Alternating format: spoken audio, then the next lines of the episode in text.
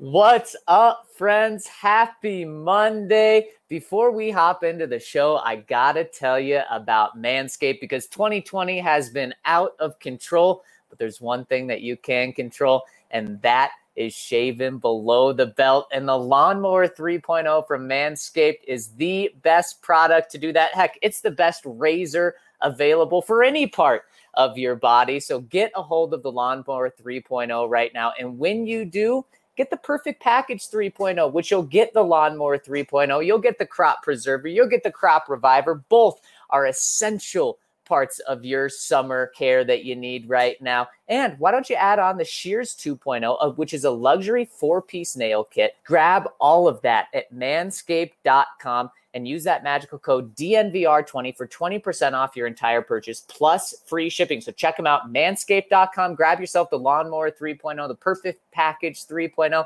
and the Shears 2.0 luxury four piece nail kit. Hit them up, manscaped.com, code DNVR20. All right, guys, let's hop into the show. Broncos country is sitting in the south stands, drinking the Coors from Mile High, the best part of the weekend. Hugging a perfect stranger as they become a friend. Having a good time when the orange and blue WIN.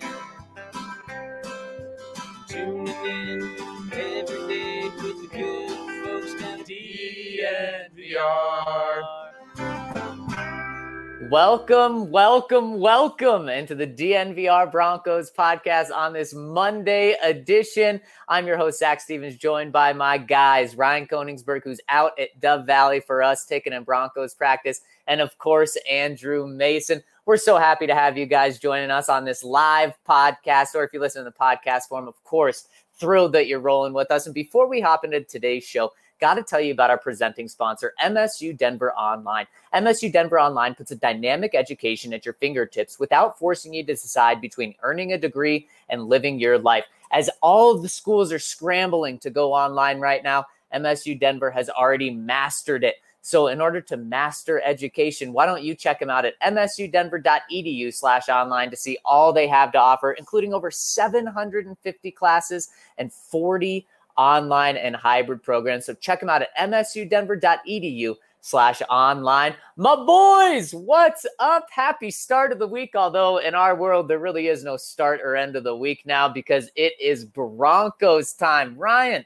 what's going on from Broncos practice? Muted! there you go, Mace. I did it to Ryan. oh, does have to be so loud? yeah, I think it needs to be louder. I don't know how I was muted.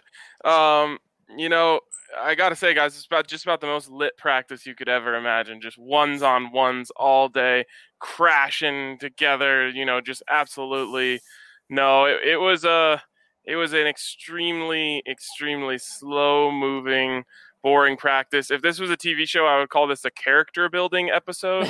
uh, you know, they kind of went away from the main storylines and uh, and drilled in on on the uh, on the, the, lesser characters. It was, uh, I guess, a bit necessary because Vic Fangio said after practice that this was not the plan was to have this practice today the plan was to have a normal practice today and then later in the week dial back and do the you know 75% speed scout teams the type of thing. But if you want to know how irrelevant uh, you know anything that happened out here was today I'll, I'll just tell you this. On the first play of practice i see Courtland Sutton he you know does like about 15, 20 yards on the field, pivots in, cuts out. Drew Lock throws a strike to him. I'm like, oh yeah, I start crushing the keys. You know, send, yeah, send out the tweet. That, that's a great start. And then I look out there, who is playing free safety for the defense?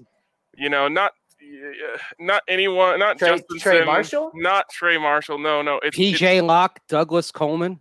no, not any of them. It's a, a guy by the name of Brett Rypien.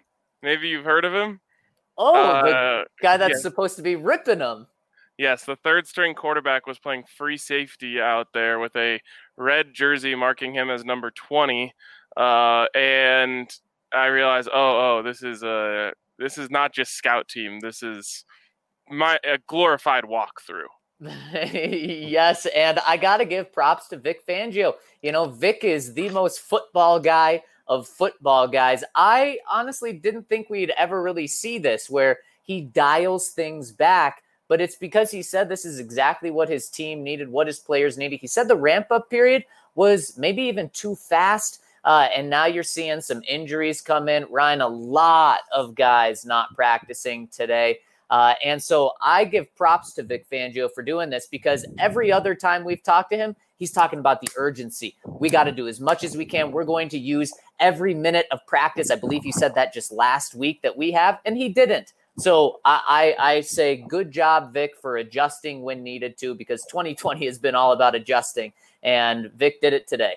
Yeah, he did, and it's good to see. However, the reason behind it, the numerous soft tissue injuries that are adding up for the Broncos. I mean, this is something that is concerning, and we're seeing it at a lot of other camps around the league right now.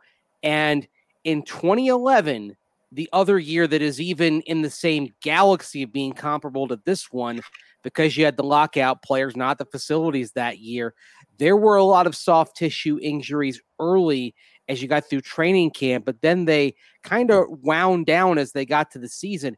Hopefully, that's going to be the case again this year and it's going to stabilize. But right now, uh, when you see these issues popping up left, right, and center on the roster and uh, taking their toll on some positions in particular, wise for Vic Fangio to, at least for a day, downshift a little bit. Yeah, you know, I think it was the right thing to do for sure. Uh, I lament the fact that I was invited to a golf tournament today and instead watched the 75% practice. But you know what? I'll take what I can get. take what I can get. Uh, it was, you know, it, it was, I think maybe good to see them get a head start on the Titans, uh, which Vic Fangio did confirm to us after practice, and I kind of assumed when they were going off the card there. And you saw some things that you don't too often see the Broncos go into. That you know they started the practice with quite a few single high safety looks in a row, and and you know they're kind of giving the offense a chance to experiment with how they're going to attack that on the second play of practice. Again, keep in mind, you know, 75% speed. Uh, but Drew threw an, a, just a beautiful little wheel route to Melvin Gordon, who was wide open up the sidelines. Uh, it would have gone for a touchdown against that single high look. Uh, like I said, you had that pivot route from Courtland Sutton early in the practice. But man, you know, as things went on and, you know, the early, early practice adrenaline wore off, it went from 75 to 65. Mm-hmm 55 and on down, and uh, there wasn't much to to really glean um, until the very very end of practice, which was the one time all day we saw ones on ones, uh, and it was Drew Lock in the offense in the four minute drill, trying to run out the clock on the defense. Uh, they start with two runs to Phillip Lindsay, which obviously the defense was sitting on. Got it to third and six. Needed to move the chains uh, to kind of win the period uh, and, run out the clock. And Drew just saw the tiniest of windows for Nick Vannett and just decided, I'm going to let this thing fly. Gave him the full speed fastball, and Vannett uh, hauled it in and moved the chains. And that was the end of practice. That was about the only play that I would say you have a license to take something from today, uh, other than you know just little things like Demar Dotson did get work with the one. Well, he got work with Drew Lock although it wasn't really with the ones, it was the second team offensive line in front of Drew Lock, but I guess that's a step in the right direction. Uh, Dotson did also get work with the twos, so it looks like maybe slowly but surely he's working his way up. And I think with these soft tissue injuries, a guy like Dotson is is probably one of the guys they're going to try to be most careful with because he was, uh, you know, the, the probably the least prepared to be out here in camp. So you got that. You got you know uh, Cody White, the new kid, made a couple nice catches. Um, but other than that, you had like Bradley Chubb eating up Hunter Watts, if that's hmm. something you're interested in. Um, you know, a couple nice runs here and there. But as you guys are, are hearing here, there's not much you could take from this practice and really drill down as a true takeaway. I what I'm hearing, Ryan, is that Nick Vannett is going to be the third down monster, and Drew Lock isn't going to have an incompletion this year. I'll tell you what, I don't know if he had one today. Um, now, Now, again, you know, it was it was close to a walkthrough, but I've been impressed just across the board, and maybe this is a good segue into where I want to go with the rest of this first segment here. Is just kind of us going through and grading what we've seen from these guys, uh, as we've all obviously seen different practices. Just see you know what we've seen and where it adds up. Uh, and from Drew Lock, you know, the thing I've been most impressed with in the three practices I've been out here is his accuracy. Uh, you, are not seeing balls sail over the heads of wide receivers. You're not seeing him throw, you know, so far behind guys that he that they can't bring it in. I will, you know, on the throws that haven't been perfect for him, they've still been catchable. And you know, uh, there's one uh, the other day where he threw it behind Noah Fant, but Noah was still able to go get it. And I think across the board, Drew has been impressive uh, to me with his accuracy because that was one of the big knocks on him coming out. Although I think it's interesting to note, obviously no pressure today. What do you think of his accuracy when he's under under pressure and rolling out? Because at least in the practices that I've been to, that's where I, if there when there have been issues, uh, they have been under duress, trying to kind of force things a little bit. Yeah, I, you know, and and that's important to have that uh, that perspective because to be honest, at the practices I've been, it's been across the board really good. Uh, mm-hmm. Even today, you know, in in the early goings of practice, he got chased out of the pocket by Derek Tuszka, runs out, and Noah Fant's got just a little bit of room between him and the sideline, and he throws a little sidearm slinger into there. Perfect, perfect accuracy on that. So in the practices I've seen, his accuracy across the board, inside the pocket, outside the pocket, running, scrambling, has been really, really good. I've seen tons of pressure with Drew Lock, and I've loved the way that he's combated that pressure. I think he's manipulated the pocket really well. Uh, been when he's throwing on the run, I've been impressed with that. And the thing I've been impressed with the most is his decision making.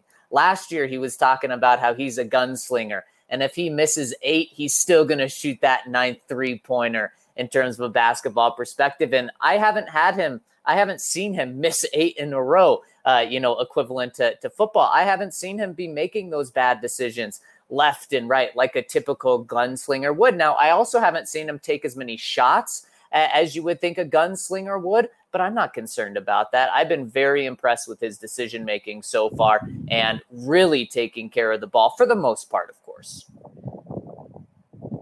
Mace. Yeah, I mean, I, I just kind of I reiterate what I said earlier. I mean, uh, he he's doing well uh, when he's not under duress and uh, under pressure. It's leading him to some some miscues, but that happens. So, Zach, what what grade would you give Drew Lock at this point of camp based on the combination of what you've seen and what you've heard? Man, honestly, I would go A minus, B plus. I've really liked what I've seen from Drew. Probably go with an A minus actually, because because I really liked it. The accuracy is there, the footwork is is there. I mean, significantly improved. And like I said earlier, what I'm going to come back to is decision making. There's been one or two bad decisions which I've seen over three football practices, and that's that's huge. You're not going to be able to have uh, all of these interceptions like a typical gunslinger would, and I have not seen a gunslinger out there. I've I've seen someone uh, that is making good decisions, and so I, I I've really been impressed, especially with all the pressure that I've seen. He's done a really good job. Yeah, I think I would go A minus as well, and and the way I think of that is Case Keenum had A plus uh, in the infamous in the infamous Keenum camp. Uh, he was an A plus. I, I don't know how much more I could have asked from him in that camp, which really you know skewed our uh, predictions for the Broncos the wrong direction. And then I look at Joe Flacco last year, and I'm thinking like C plus. Um, I just remember, you know, someone actually reminded me of this yesterday. Zach, I was talking to one of our members down at the bar, and he was like, "Man, I remember last year, you guys were at, you know, just at least once or twice a week. We're like, do not expect big things from this offense. It's going to be boring, and and you know, uh, average to above average at best. You know, it might be effectively boring, and I don't feel that way at all. I think there's a big gap." Between where Joe Flacco was and where Drew Lock has been in this camp, and I think there's also a gap there from where Drew was to where Case was in that camp. So I think A minus is a fair place to put him. Okay, I, I've got a B, but I didn't have Case Keenum grade as highly as you guys did. because he he wasn't pushing the ball down the field. It was check down, check down, check down, check down, check down. I did. I don't know about that. I remember every day Courtland yeah. Sutton was catching a 40, 50 yard ball yeah. in the end zone from him. Yeah, it's it, yeah. C- Case Keenum, I, I, wasn't really sold on him. The, the thing with Drew is that if I'm pointing to the positive, it is that his when he's not under pressure, his footwork is where you want it to be. Last year, when he wasn't under pressure, you'd see him have some back foot throws, have some sidearm throws. So I've got no problem when he's doing that when he's rolling out or he's he's under duress because that's going to force you to do some things that are off balance. But last year he was doing those things when he didn't have to. This year when he's not under pressure, when he's got time in the pocket, his footwork is consistent. He's throwing over the top. He looks like a classic quarterback back there. The the thing so that's a positive. The thing I want to see him do when he's under duress is not try to force it. Again, I've seen a couple of those cross body throws, those playing a little bit of hero ball with it. That's something I want to see him break out of. Otherwise, you just hope that when those mistakes come, they don't come in high leverage situations. They come, say, at the end of the first quarter when you can have time to battle back rather than when you're trying to drive downfield late in the game. That's why I'm giving him a B. Fair enough. Yeah, and, and I think that's uh that's why it's important to have all three guys at different days and get you know get everyone's mm-hmm. uh, perspective from the. I, I can't get past though you thinking that uh, Case Keenum wasn't that great. like, uh, he didn't miss a throw. I admit I was predisposed though to uh, be skeptical about Case Keenum because I thought what he did in Minnesota was a fluke. He had a bunch of passes that easily could have been picked. Uh, I think with Keenum, the the, the what, what kept what I kept coming back to was when he was beating guys deep, you weren't seeing him beat like Chris Harris Jr. or even Bradley Roby. I mean, he was kind of taking the taking the weak matchup and seemed like to me he was checking down a lot more than he should have. So that I just I wasn't sold. It wasn't Chris too often, although I, have mentioned that uh, that play where he beat Chris over the top and Chris yeah said, you know, if he's this good, we're going to be really good. But it it was Bradley Roby. Bradley Roby was was yeah. getting abused daily by Case Keenum. man, I, I, thought Case was great that camp too. Oh man. Yeah, I, I mean, it was a. I thought it was insane. It was the false positive. That was definitely a false. Certainly was. But I still come back to him hurting his knee or whatever early in the season and wonder how much that really affected him as the season went on. But that's a, a different conversation for a different day. Let's move on to the wide receivers. Uh, a lot of fanfare around these guys, of course, as you have Courtland Sutton, who's probably already established himself as the number one in this league, uh, and Jerry Jeudy, the guy who Emmanuel Sanders is calling up for tips calling to ask him to come down and, and teach him a few things, which is just mm. absolutely crazy to me.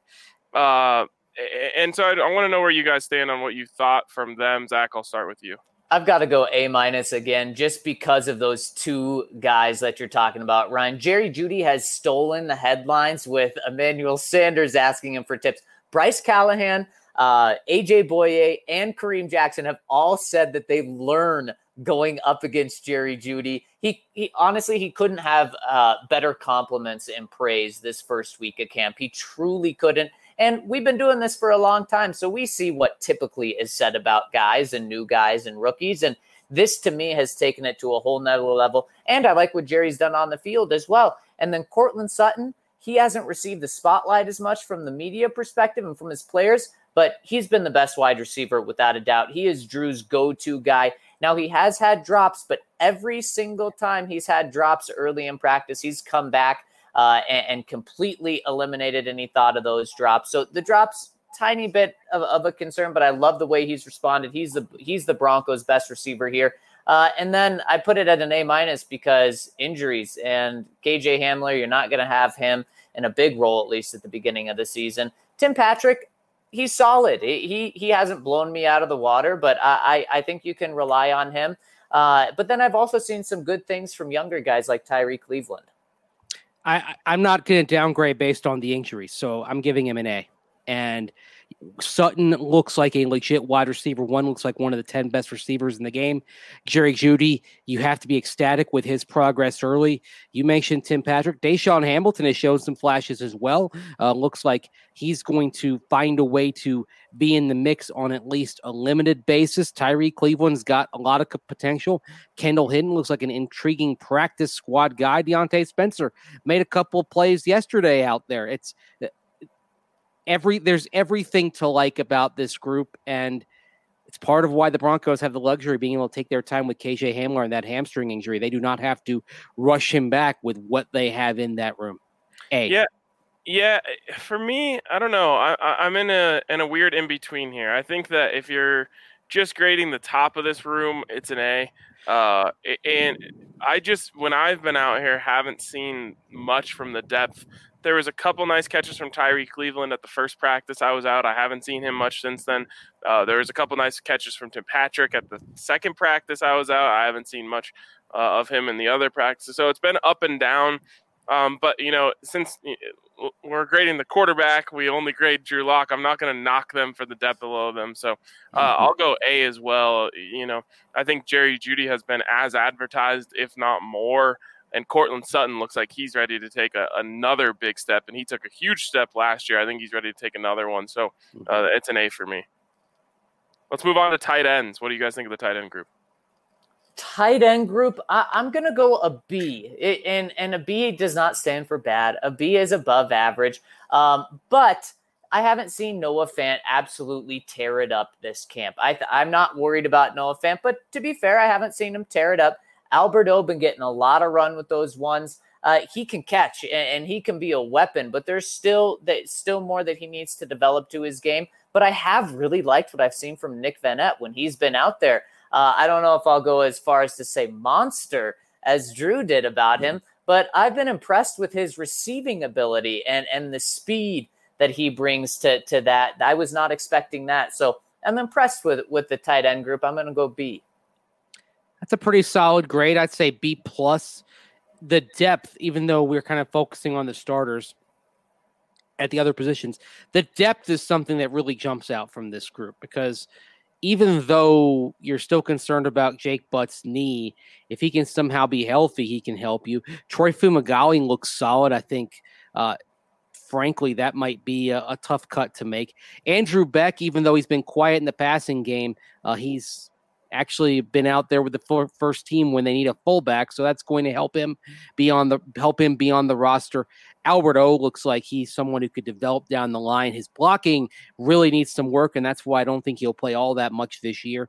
And then Noah Fant, I mean, top of the depth chart. Seeing him go against Bradley Chubb yesterday in one on one and hold his own. Chubb beat him, but Fant was also able to take the measure of Bradley Chubb everything about Noah Fant from the feet up as a pass protector is better than it was last year. He's come a long way. Not saying he's going to become a devastating blocker, but he's willing, he can be effective. It's not going to be a situation where if you put him against Khalil Mack, it's going to be a disaster like it was in week two of last year. Clearly, he's put the time, effort, and energy in to becoming a better blocker. And that brings him closer to being that complete kind of tight end that George Kittle, his fellow Iowa alumnus, is like out in San Francisco. So nothing but good things in general at tight end. Yeah, I go B plus for these guys. Uh, I've been really impressed. You know, the number one thing that has been a surprise to me is Nick Vannett. Uh, there's a lot of people out there saying, you know, the tape for Nick Vannett before he got here does does not suggest that he's an upgrade over Jeff Heuerman. And of course, only time will tell what happens when when lights come on on Sundays. But to me, to my eye, it's a big upgrade. Uh, and I, like I said after my first practice, he's bigger, he's faster, he's stronger. He looks to have better hands to me, and you know I think you get the best look in these training camp practices because there's a chance that a guy, you know, might get one or two targets during a game. They get a bunch during these training camp practices, and you really get to see do they have good hands. Perfect example is that play I mentioned earlier. Drew, like, you know, this is a six, six and a half yard throw, and Drew had very little space, and he absolutely unleashed it. and there was no bobble, there was no nothing. It just stuck right to Nick Vannett's hand. So I've been impressed with him. Uh, Fant was was really, you know, I thought active today uh, in his opportunities out there. He also has good hands. He's also making a lot of catches out here. Um, I haven't yet seen him track uh, a deep ball, which we know was a problem for him last season. Excited to see how he worked on that this offseason. Uh, but overall, we know that this group has a bunch of average in it and maybe some some above average as well. So that's why it's a B plus for me. You know, I think the, the depth is very solid, and I think the top end of this is really really good. All right, the last part of the offense. Oh, actually, we still have to touch on running backs. What do you guys think of the running backs? Running backs so hard to tell throughout yeah. camp. Um, so I'm gonna go off looks, and there there's not a better backfield in terms of looks. Melvin Gordon's got the look game, and of course we know Phillip Lindsay's got it. So for two Pro Bowlers, I'm going A. But but in all honesty, um, these guys ha- have been very good weapons out of the backfield. Phil's dropped only one ball from what I've seen so far. He put the ball on the ground one time, but literally outside of that, I've really liked what I've seen. So I'm going A because I liked everything I've seen, but it it also is hard to tell. So it comes with a little asterisk, but it wouldn't be fair to, to give him anything other than an A in my mind. Yeah, I'm going B. It's good. It's fine. Uh, it hasn't always been spectacular. I think if we saw some of the spectacular stuff that we saw from Courtland Sutton and Jerry Jeudy at wide receiver, I'd be going into the A range. Phillip Lindsay looks good. Melvin Gordon looks good. These guys are as advertised.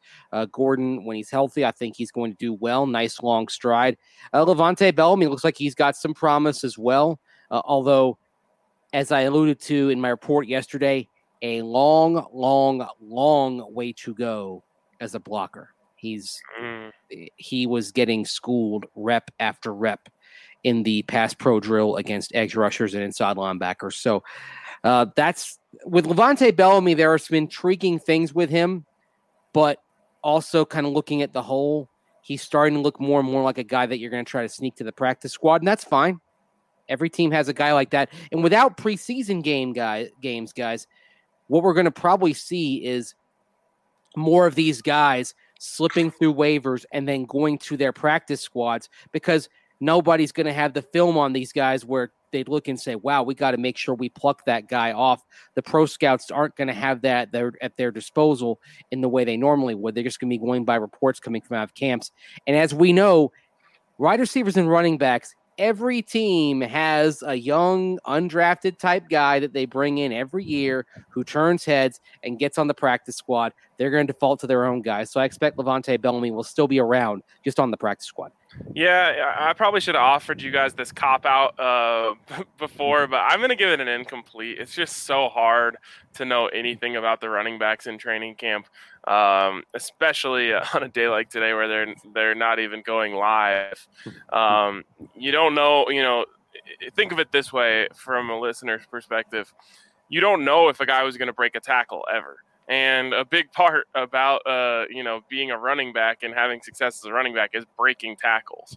Um, so sometimes there might be a 40 yard gain out there in practice that looks like a four yard loss because a guy got in his vicinity and you know that was it. It's just too hard to tell, but they definitely passed the eye test. And the one thing that I would say, if I was giving a grade that would help bump it up, is I think Royce Freeman looks like an improved player.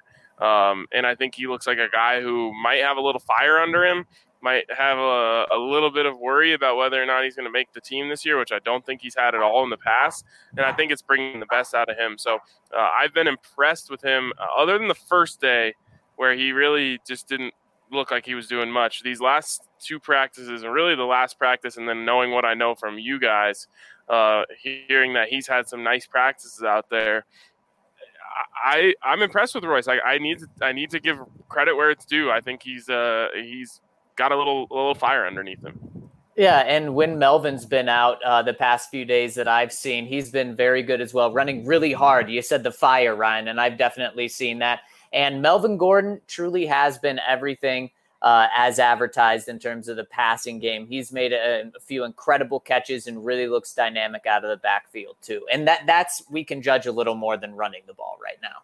Yeah, he beat Joe Jones today on a little wheeler out there doing some red zone work. Uh, and that one, you know, those two looked like they were going full speed at least on the route because Joe was very upset that he got beat on it uh, and, and made a you know made the catch look easy. So uh, I, you know, we've been hard on Royce and he deserves credit where it's due. I think he's he's uh, he's playing well. Do we have to do this last group, guys, or do we want to spare them? Yeah, uh, this is the most important one to do because as you hear all of these good grades we've been giving out for the offense, there's one grade that can undo it all, and that yeah. is the offensive line. Uh, it's oh gosh, it's tough. I think you probably go for me a C minus.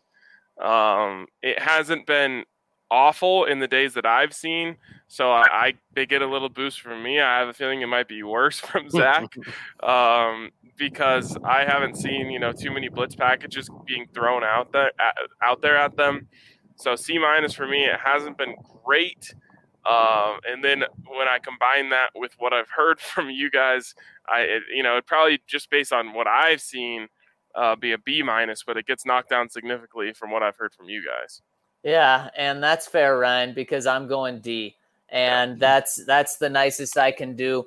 And now it's not that every position across the line is a D, because I, I I've been impressed with Garrett Bolles. Now, not impressed for a left tackle. I've been impressed for Garrett Bolles is what what I thought he was going to do coming in, but he's still been giving up pressures as well. The inside of the line, a lot of uncertainty at center, and I think that's uh, that's that's bled through to the field as well. I've liked what the guards have done for the most part, but when you have a turnstile like you do at right tackle, at least from what I've seen, the three practices I've been there, and it it ruins play after play after play.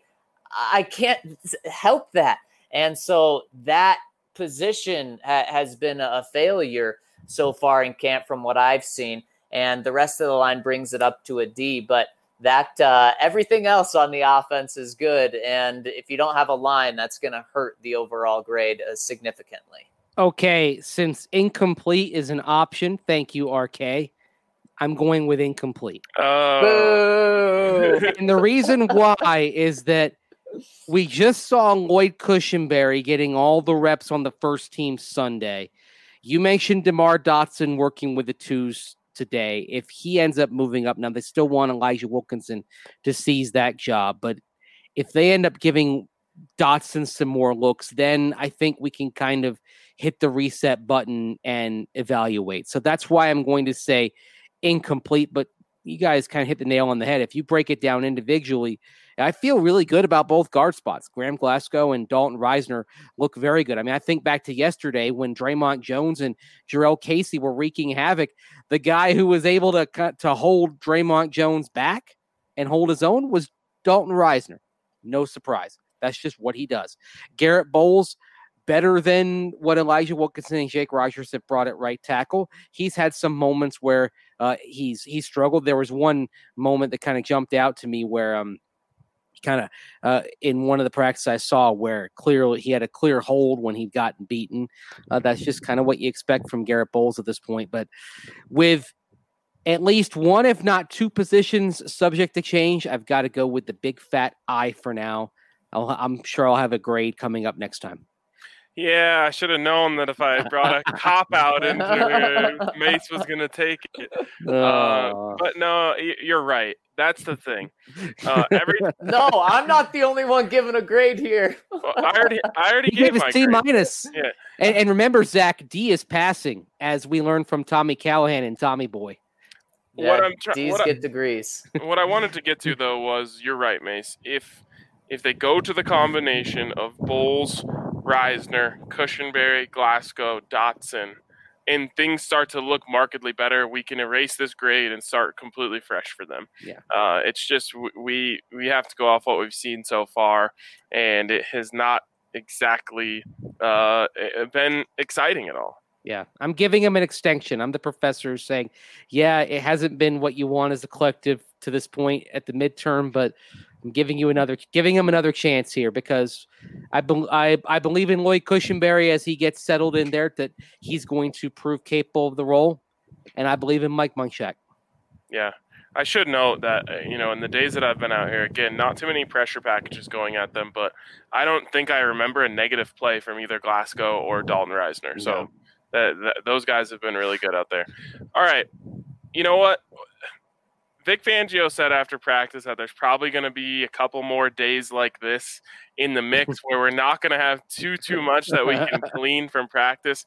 So why don't we save our defensive grades uh, for when that day comes? Uh, because obviously, you know, we're going long here on the first segment already, and that's going to be a good discussion to save for when we get another one of these half practices later in the week. Uh, it should be noted, I kind of alluded to this on the show yesterday uh, that Justin Strnad's injury was probably worse than maybe everyone initially thought. I, mm-hmm. I said that, and it comes out today, of course, that Strnad uh, had had wrist surgery, uh, and interestingly enough, while he's going on IR, Vic Fangio basically said after practice, straight up, he's going to miss the whole season. So that, that's a big bummer. Yeah, it is a big bummer, but they're handling it right, right, guys? Because we don't want this injury to creep into next year. I mean, heck, wrist injuries we've seen with the Broncos, uh, with Shane Ray bleeding into the next year, and and you don't want that at all. It is such a bummer. Um, but if he was going to be out 12 weeks or something like that, and you were going to rush him back for the last quarter of his season, doesn't really make sense. Um, but but definitely a blow to the Broncos, and now they're making up with it by bringing Justin Hollins in and trying him at inside linebacker. Yeah, and the thing is with Strnad, in three days, based on that plus what I saw at Wake Forest, I've seen enough. I think he's going to be a valuable part of the Broncos defense going forward. I think at minimum he ends up being a sub package coverage linebacker, which is going to get him on the field at least 50% of the snaps. So don't do anything to jeopardize this. You found somebody who can help you.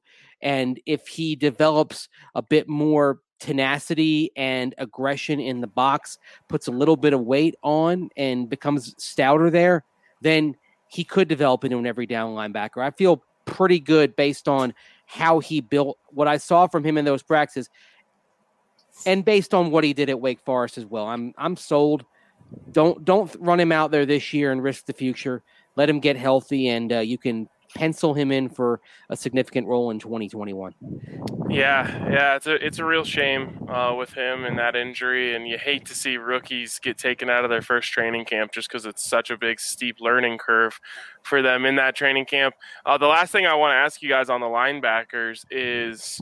Do you go out and get a Nigel Bradham who became available today? Do you go out and get a Alec Ogletree, who's out on the market, or any of those guys? Are you at all interested in bringing in a veteran linebacker? So I know it's the popular thing, but what are you bringing him in for? What is his role? Because we know Todd Davis is a starter right next to Alexander Johnson. You're not taking uh, Alexander Johnson off the field much, if at all. So it would be for Todd Davis. So are you able to bring one of these vets in to be this very specific role? Hey, if you can do it at, at a cheap price because he isn't going to be a starter, then I'm all for it. I just I just don't know if you're going to make uh, one of those moves for this very specific role. Yeah, and I think also with uh, Nigel Bradham, I mean, this I, I'm not sure about uh, how he is as a locker room guy as well. There are some concerns there. I would simply prefer to see the Broncos – try to figure things out with the young guys. If they did bring anybody in, I'd want it to be Ogletree. But let's put jo- Josey Jewell out there. The one thing that Josey Jewell has in his favor, yeah, you're worried about the coverage, but he knows the defense inside and out. And in the short term, with Todd Davis being out, you've got to have somebody who can make those checks and calls pre-snap and in the huddle, and that's something that he can do. So I think you kind of ride with this let Hollins get a few more snaps. Give jo- give Josh Watson some run because he's been flying around when he's been out there. So I think I think they can focus on it internally for now. Yeah, go Rams. Am I right, Ryan? No, uh, you're wrong. But I do like Josh Watson, the player. Uh, I think he he does show promise, so he definitely deserves a chance as well. And yeah, you know, to me, it just comes down to Todd Davis um, how serious is the injury? If it truly is just two weeks, two and a half weeks, and he'll be back out here, that's fine. If it's going to be longer than that, then I would bring in this guy now uh, and give him a chance to get acclimated rather than doing, you know, going the Corey Nelson route and bringing him in oh. and throwing him out there, you know, on short notice. And, you know, eh, that's not necessarily Corey Nelson's fault that he had a bad game against the Raiders. He was put into a bad situation. Yeah. And I mean, he's, he was a veteran, but I think sometimes you just got to trust what you've been developing. Now, last year, first year in the scheme, you thought, okay, maybe the fact that he's experienced, you bring him in he can make all the checks and calls. He can settle things because he doesn't really have that much more time on the rest of these guys. But you know, you bring in you, you bring in someone like that right now, and Josey Jewell, he's been around for a year. He knows he knows what to do. Uh, Justin Hollins, he's been around for a year. He has some athleticism. I think he's very raw in coverage, but he you're not going to get that guy up to speed compared with the guys who've been around a year, even though they're younger players. Just trusting your depth, trusting what you've built, ride with those guys, and uh, see where it goes. All right. Well, we've got all three of us together here, and I hmm. was unfortunately, as I was at practice today, I didn't get to be on uh, DNVR bets daily today, so I need to give out some picks, and we got to give out our DraftKings pick of the week. Uh, so let's get to that quickly. Uh, to my guy Miguel here. He said, Ryan, you need to get some sports reel behind you, looking a little barren. This is blame the Broncos. I'm, I'm, out here at, at Dove Valley, so uh, you know maybe you can put in an official request to the Broncos to put up like a John Elway signed jersey on one side, TD on the other, and uh, really spice up my set here. Why don't you just actually have John Elway stand behind you oh. and maybe oh. Drew Lock over the other shoulder? I, I mean, they've got nothing else to do. Forty minutes of their day. I like it. I like it. That's a great idea there, Zach. Maybe we can get their opinions on a few things as well. Okay, DraftKings pick of the week. I will go first here because I've been just dying to give out this pick. Uh, I've taken it in almost every game of the playoffs, Ooh. and I think it's only not hit once. Maybe it hasn't hit twice, but we're talking about you know six games now, so four and two at the worst. It's Mikko Rantanen for the Avalanche, over two and a half shots on goal. Mikko Rantanen over two and a half shots on goal. Last game, I believe he had five or six, blew it away. Uh, and the, the you know the fun thing about this prop is you can get two in one power play and then feel really good. Now, uh, other times the you know the guy just doesn't have it that day, but uh, uh, minus one thirty four, so you're giving up a little bit of juice, but nothing crazy. Mikko Rantanen over two and a half shots. Well, I'm actually oh I'm actually going to give you something there's not a line for yet. Okay. Because the Braves aren't playing today. And I've got to stick with the over on strikeouts for the picture opposing them, right? Because I've won four in a row. Well, Tuesday night, Braves hosting the Yankees at Truist Park down in Atlanta. Gerrit Cole's going to be on the bump. Oh, yeah. Uh, so you got to take the over again. Wait, well, you got to tell me where's the highest it could be set that you won't take the over. I was going to say, I'm putting the over at 14 and a half since you're taking it. If it's nine, I'm not taking it. If it's okay. anything, so if it's anything below nine, I'm taking it. Eight and a half. All right. I bet you it'll probably be set at seven and a half. Yeah. Yeah. So that that's good, man. I like that. Hey, do you guys know of uh, this guy named uh, Luka? Yes, I've heard of him. he was all over yesterday, and I'm buying some Maverick magic right now. Series tied, and give me the Mavericks at plus 260 to win the rest of the series, pull the major upset. The Nuggets didn't want to play the Mavericks. The Clippers now want no part of the Mavericks. The Nuggets wanted to avoid the Mavericks so badly, they don't even want to see them in the second round. hey. Oh, it's unfortunate. And Ryan, yeah, you put it uh, out on Twitter perfectly as, as I was thinking it. Um, just a terrible, terrible stretch uh, for Denver sports the past five days or so. Man, at least there's Broncos, right? Yeah, but even the Broncos had a tough couple days over the weekend uh, too. That's true. oh, no one can avoid it right now. I believe it's 0 and 6 collectively, 0 and 7 if you count the Rapids. Uh, so not great, not great. But mm. today's a new day. It's a new week. Yeah, maybe they won't allow 120 points in game five. They're literally the first team in 36 years to allow 120 plus in their first four playoff games. Well, I can guarantee you this, Mace. The Denver Broncos will not allow 120 points in any game this year. you hey, want to put odds on that? You know what? They won't allow 120 points in their first six games. How about that? Uh, yeah, less than 20 points a game. I- will mm-hmm. ride with that. I'll take those odds.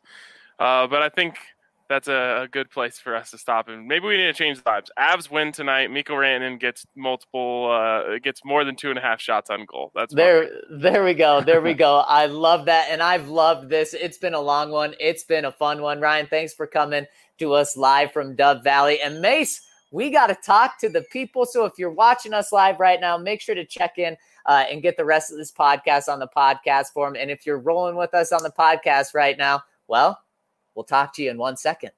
and there we go. Just like that, we're right back into the pod. Thanks for rolling with us, guys, and continuing to roll with us right now. And before we go any further, speaking of DraftKings Sportsbook, got to tell you about DraftKings Sportsbook because they are offering an incredible giveaway right now. With the return of sports, they are giving away $100 million in prizes to all of their customers, including one lucky winner who will take home $1 million in cash prizes.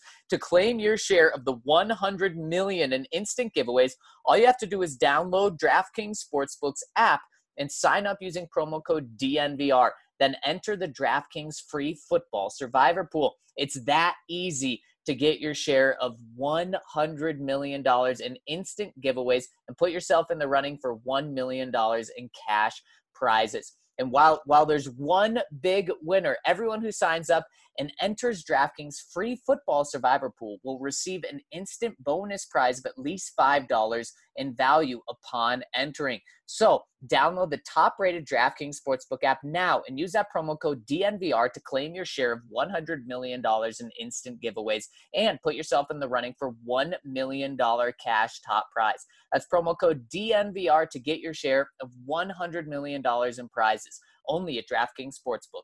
Must be 21 or older, Colorado only. Bonus comprised of a first deposit bonus and a first bet match, each up to $500. Deposit bonus requires 25 times playthrough. Restrictions apply. See DraftKings.com slash sportsbook for details. Gambling problem? Call 1-800-522-4700. I'm hungry. I'm hungry and I'm thirsty. And I'm just thinking of a place to go, get some lunch to satisfy both my thirst and my hunger and there's very few places that are better to go in the Denver area than the farmhouse at Breckenridge Brewery's facility in Littleton. So make sure you get out there and and go have a meal. But if you're not up to that, if you just want to pick up, no problem. 303-803-1380 from noon to 8 p.m. for pickup. Use that magical code DNVR. Save $5 off your meal. Of course, Breckenridge Brewery is the official beer of DNVR, and there is no there's no better place to enjoy Breckenridge Brews or pick up Breckenridge Brews than right there at their brewery in Littleton. You have the wide array of options from Breckenridge Brewery. If you just want to have some brews, no food, no problem. Go to your local grocery store in Colorado. Get that 15 can sampler. If you can't make up your mind which one you want, me, I'd get the strawberry sky.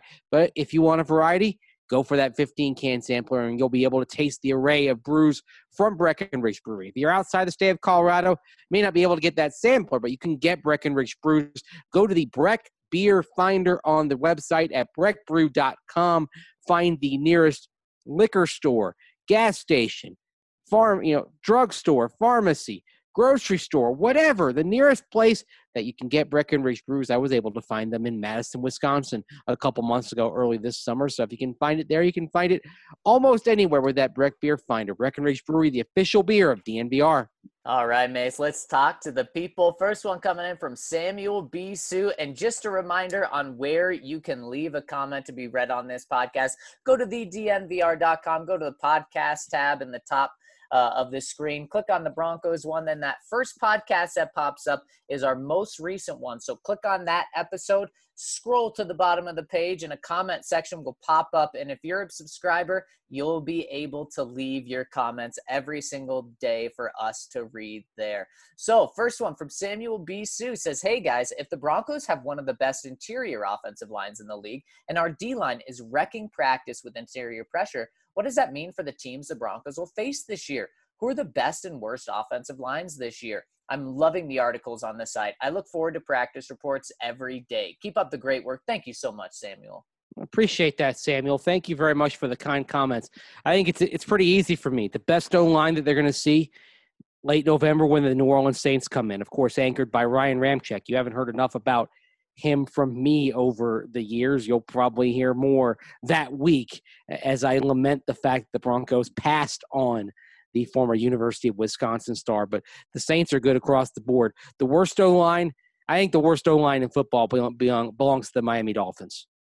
Mm-hmm. And it's one reason why I'm worried about putting Tua Tagovailoa out there too soon. I don't think they will. Looks like he's well behind Ryan Fitzpatrick, but they might have to uh, turn to Josh Rosen or two at some point this year because I don't think that O line is going to protect Ryan Fitzpatrick very well. I think he's going to be running. He's going to be running for his life. That game, the Miami game. If, if I look at the Broncos' schedule and say, okay, I think that one is not just a win, but a commanding win, a butt kicking. It's the Miami game.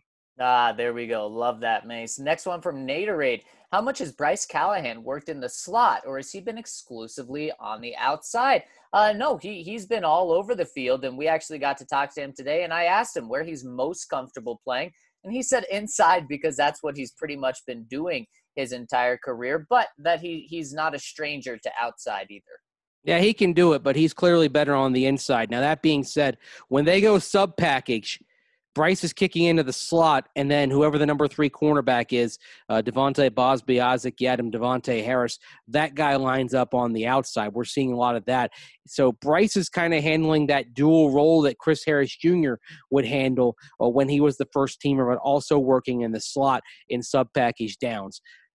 He's much better in the slot, though. He you can see he's much more comfortable, and uh, when he's had problems uh, in camp today, it's been on the outside. Yeah, yeah, and and he'll he'll be on the inside when there's three cornerbacks out there. Yep. World of suck. Denver sports have broken my heart this weekend. Two Broncos questions, both with the Nuggets in mind. Number one, Jokic has not been able to take over in the playoffs as we've grown accustomed to.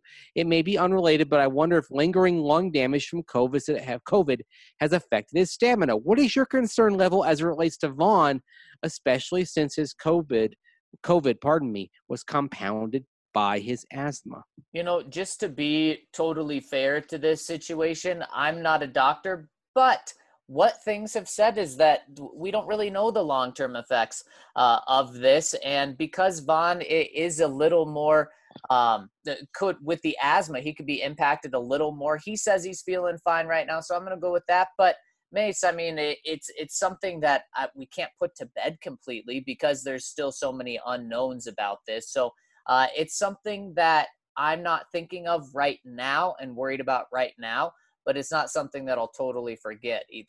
Yeah, I don't think you can put it out of mind. And obviously, I think uh, it's telling to look at basketball. As a Braves fan, I'm seeing Freddie Freeman out there for the Braves every day, and he looks good, but he's playing first base the the he the only times he's running is when he's running around the base paths and actually he's looked pretty good when he's been asked to sprint around the base paths so far this season and he's hitting the ball well but again uh, it's not something that really I think is going to translate to what Von Miller does. We've talked about it earlier. If you're concerned about the long-term effects and if you're concerned about the stamina, why don't you just have Von Miller throttle back to what he was before Vic Fangio in terms of his in terms of the rate of plays that he has? Playing 60 to 70% of the snaps instead of 90%. That might be the wiser play anyway. Yeah, yeah, for, for many reasons, definitely. Yeah. Second part of the question from World of Suck. The Nuggets are headed toward a round one exit. It doesn't look like it will be a very respectable series either. What do the Broncos need to accomplish this season to move up to number two in the Denver Sports Power Rankings? This is easy to me, and it's actually not that hard for the Broncos to accomplish. They need to make the playoffs. And if they make the playoffs, then they are trending up. They got to the exact same position that the Nuggets did in terms of just making the playoffs. And even if the Broncos have a round one exit and don't win a game in the playoffs, well, they'll be trending up when the Nuggets are kind of flatlining with just making the playoffs and not going anywhere. In fact, trending down since they won a series last year.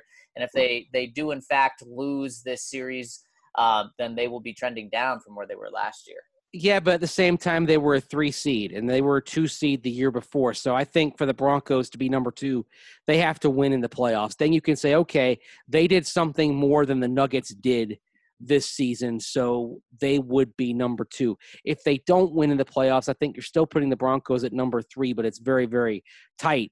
It's just going to depend on if the Nuggets can't rebound over the next few days, uh, what they can do to get back on the horse and uh, and repair things because you know it's it's a, the team is a defensive disaster right now. One end of the court, they're just awful. Now you have injuries playing a role in that, but you know, like I mentioned earlier in the podcast, I mean they're kind of historically bad if you go by some metrics in terms of scoring, in terms of three pointers allowed. They've given up at least 14 threes to the Jazz in every game so far in this series. There are there are a lot of questions, and uh, I think taking a look at some of those numbers and a hard examination of them will remind them just how far they have to go. Yeah, and I think another reason why I'm putting the Nuggets or the Broncos at two if they just make the playoffs, uh, as opposed to having to win in the playoffs, is because if the Nuggets do lose the series, which they which very much looks like they will, especially if they lose in just five games, it's an incredibly disappointing season for them. Mesa disappointing end at least, even with the the number three seed, and with the Broncos, if they make the playoffs, it's it's you're saying it's a win uh, of a season, even if they lose in that first round. Yeah, but that's kind of, but you know, that's because you're saying, okay, based on the curve, the, the Broncos curve is they haven't been in the playoffs in four years.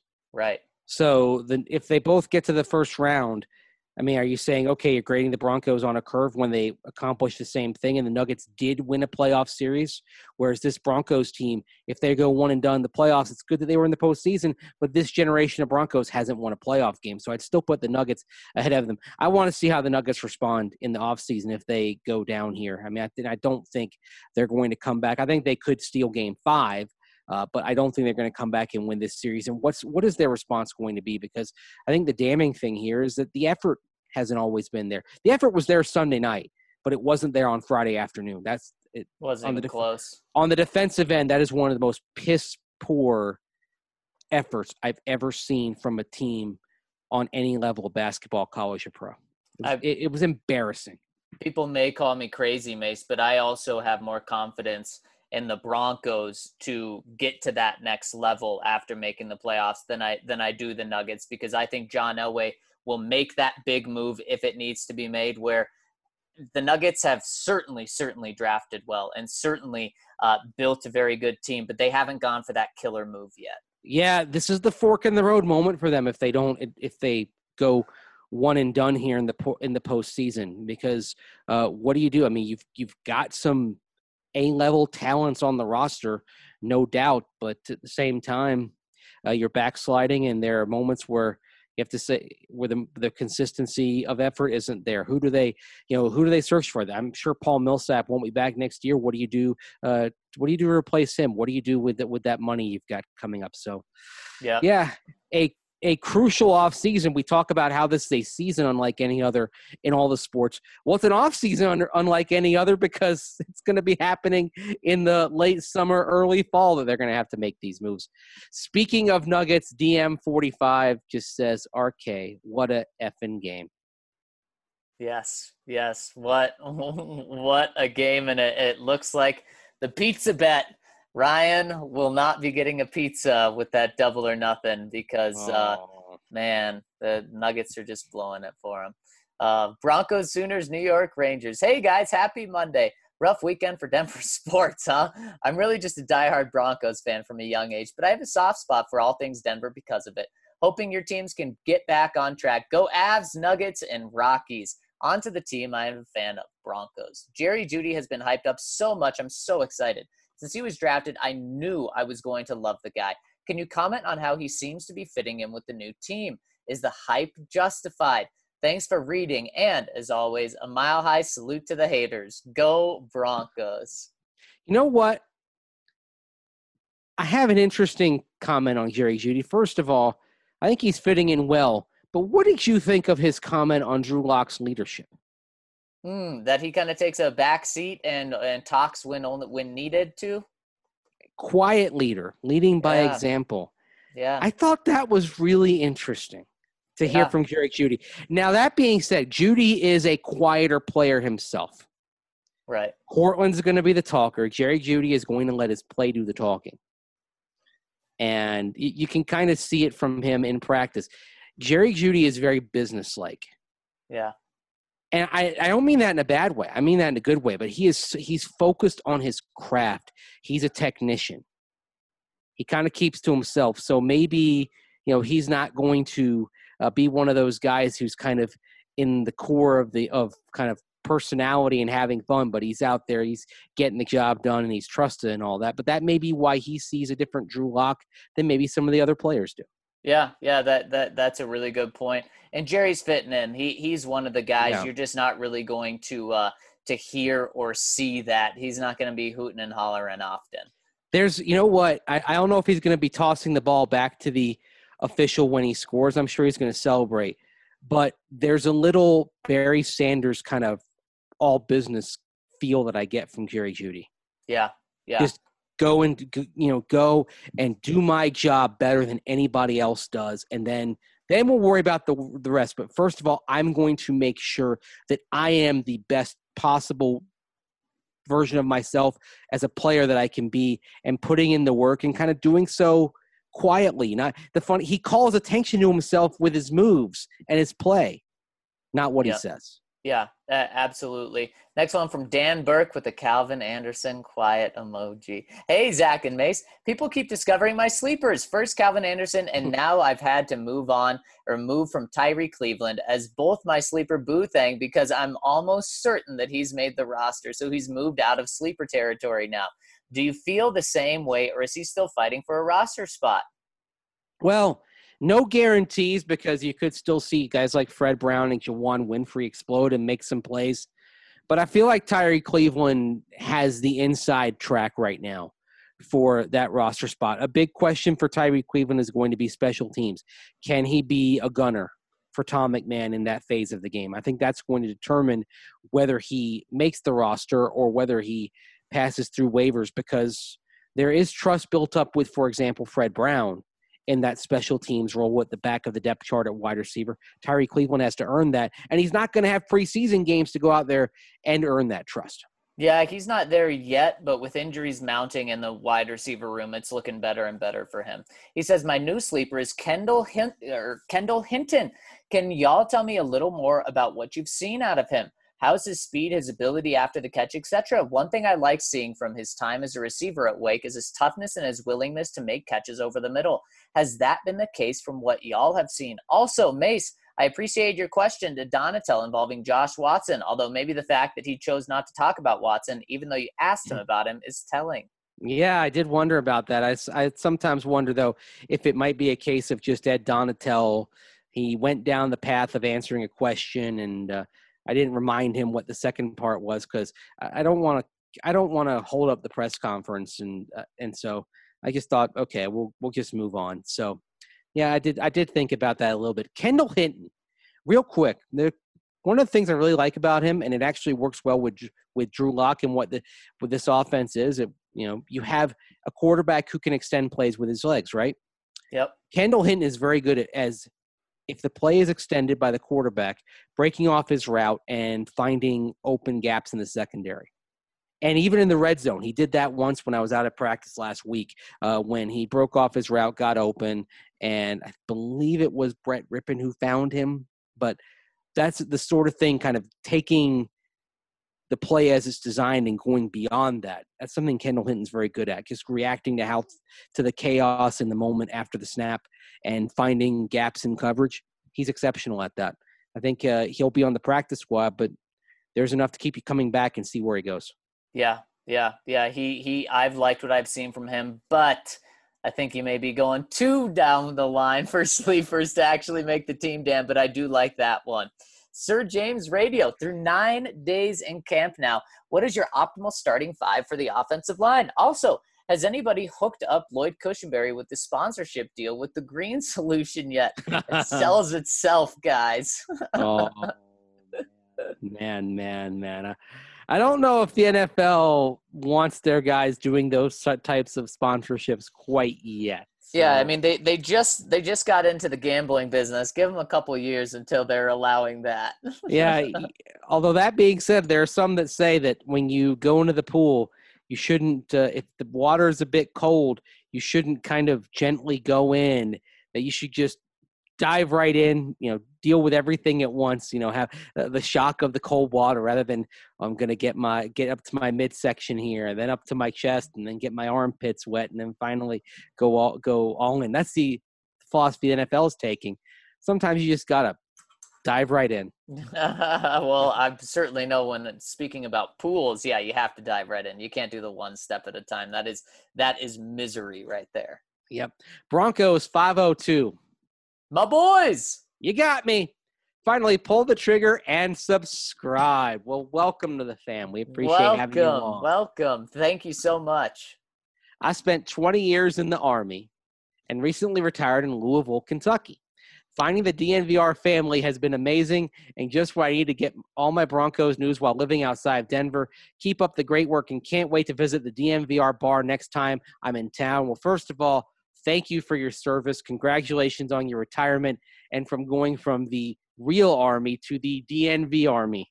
yes, absolutely. Thank you so much for your service, Broncos 502. And uh, man, we're so pumped to have you rolling with us. Yep. My question for you guys any update on the ownership and trust working things out?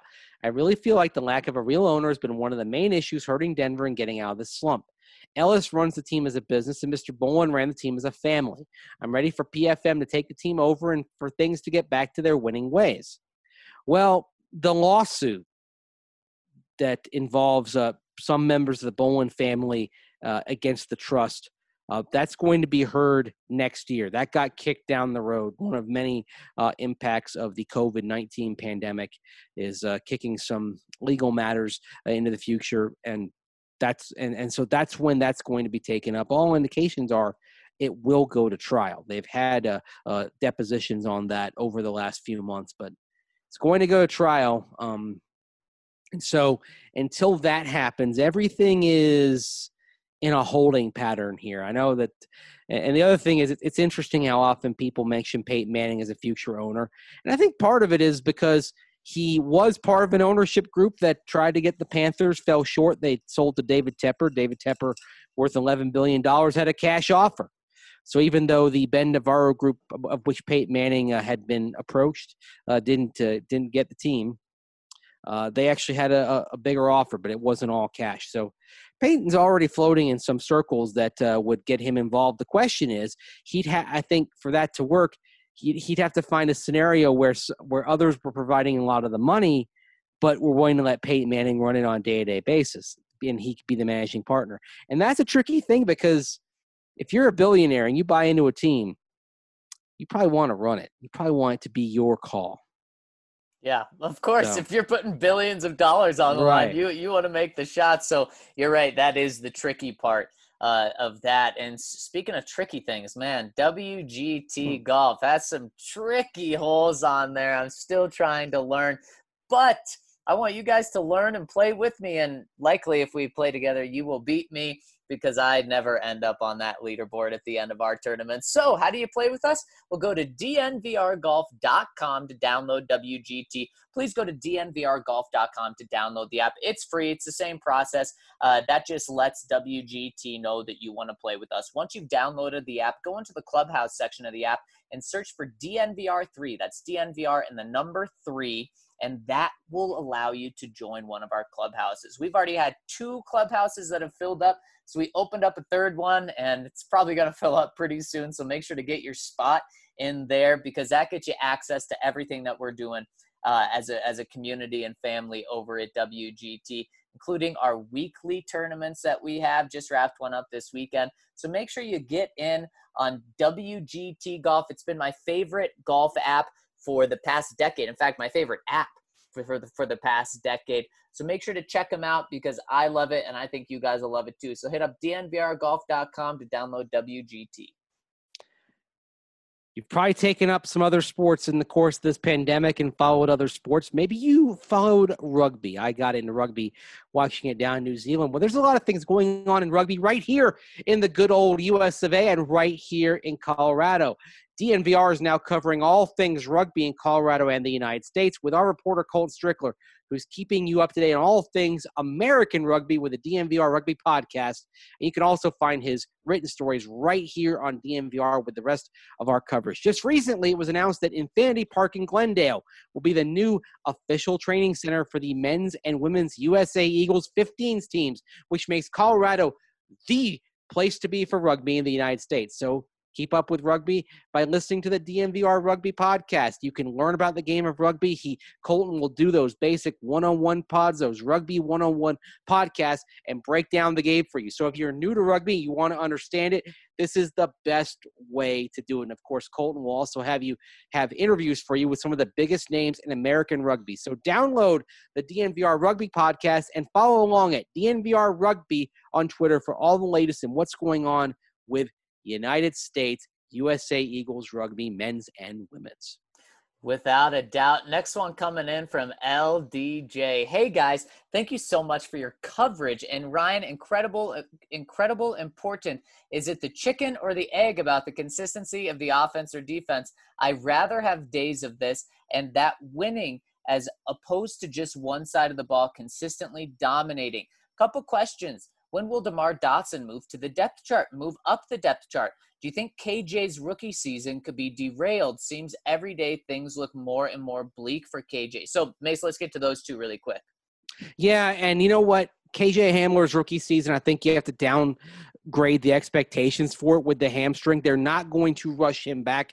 That's okay don't mess up KJ Hamler for the long term for the sake of having him back maybe too early this year. The hamstring, you've got to be very careful with, and this is the thing that could really ruin him if you if you rush him back and turn this into something that is lingering. So you've got to play the long game with KJ Hamler. And also DeMar Dotson, according to Ryan Koenigsberg earlier this podcast, he was working with the twos today.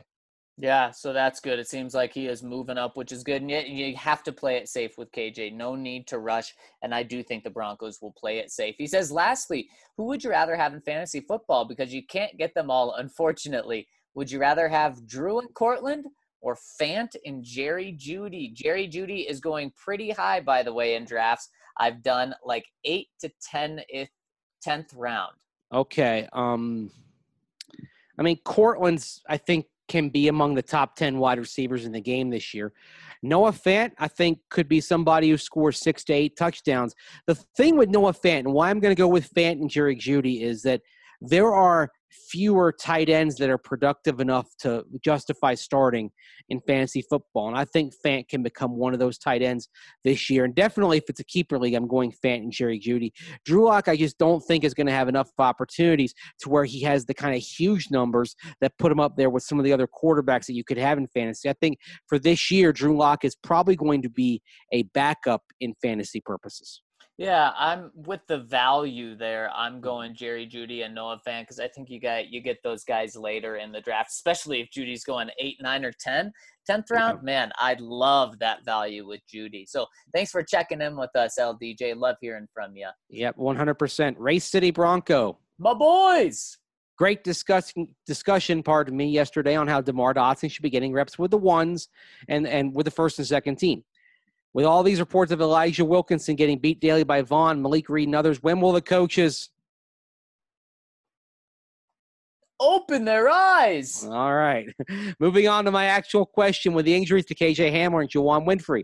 It was reported the Broncos brought in Cody White to fortify the position, but I thought it was interesting they did not bring back Zimari Manning, who was cut before camp started. He had some impressive highlights in college and had some versatility, even playing a few games as his team's emergency punter in college. He was still available and even posted on Twitter Sunday night he was hoping for a tryout somewhere. Did something happen during the Zoom portion of the offseason? How did he fall out of favor so quickly? I haven't heard of anything happening with Zoom.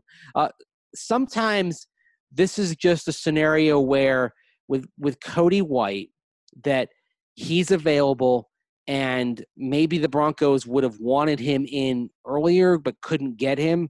But here's the chance to add him when they have a needed receiver. So go ahead and pick him up. I think that's all that is. I don't think it's anything against Zimari Manning, just that they may have prioritized Cody White higher among undrafted rookies when they were on that market. He's available. So take a look at him.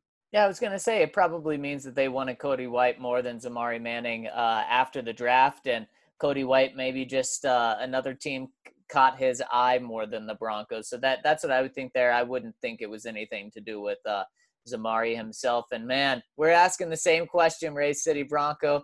When will the Broncos let some other guys move up the depth chart at right tackle? We're right there with you. Maybe a promising sign they move Lloyd Cushenberry up, so starting to see some depth chart fluidity. Count Locula, do you walk to work or carry your lunch? Go Red Herrings, love the count. Oh man, I I walk to work while carrying my lunch, and it's uphill both ways, Mace. Oh, the uphill both ways thing. you sound like every parent in history. Wow, when uh, I was a kid, I went to school uphill both ways in the snow. if you're going uphill both ways, that means you're going downhill both ways at some point too. well, that's true. Next one from Oh. Onion Town Links. Hey guys, what's the word on the backup safety job? Is anyone standing out? I remember when remember when Justin Simmons was a backup. Do you think we might take a safety in next year's draft if nobody takes on the role this season? I believe a fourth rounder or later could be used, but perhaps the departure of K-Jack will bring in a higher round safety. Hmm. Anyways, I'm afraid this will be my last comment for a while because my year subscription is ending and I can't afford to re-up at present.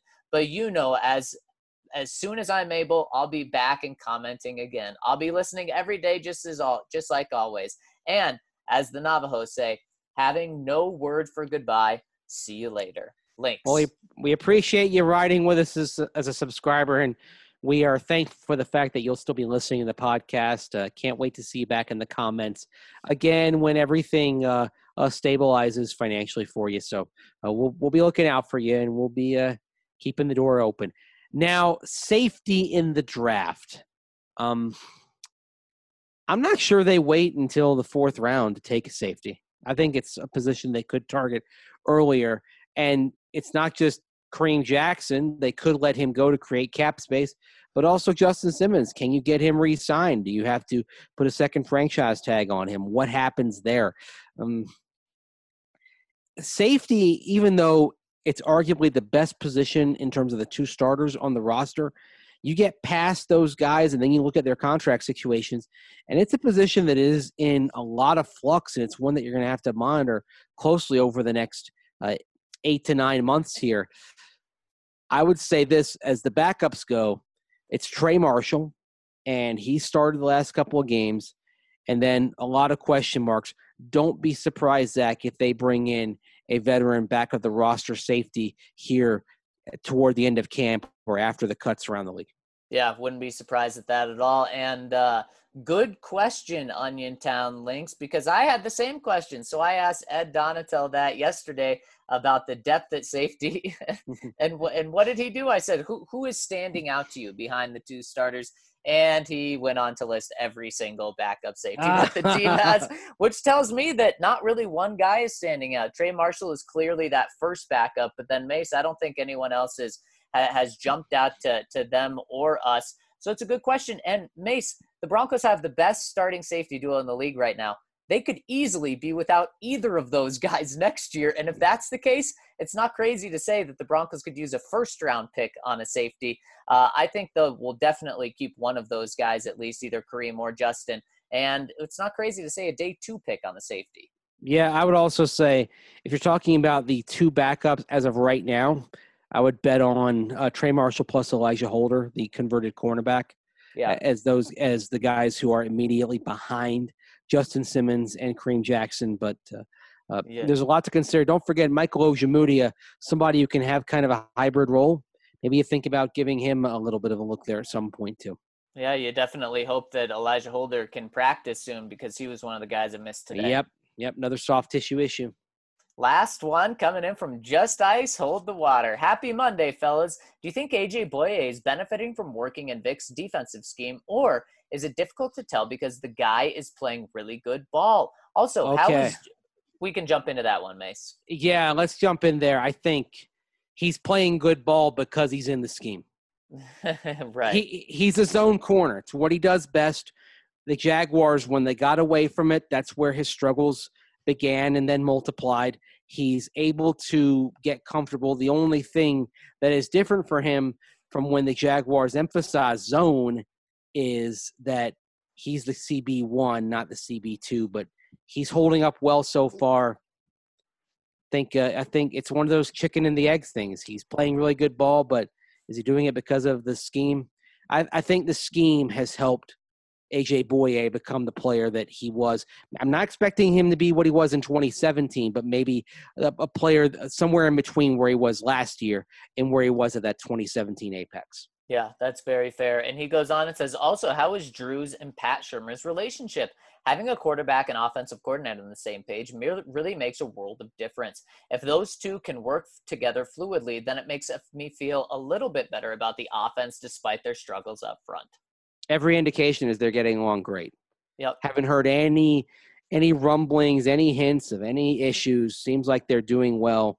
Uh, also helps having Mike Shula as the quarterback coach and uh, he's as as a quarterback coach, he's as good as you're going to find.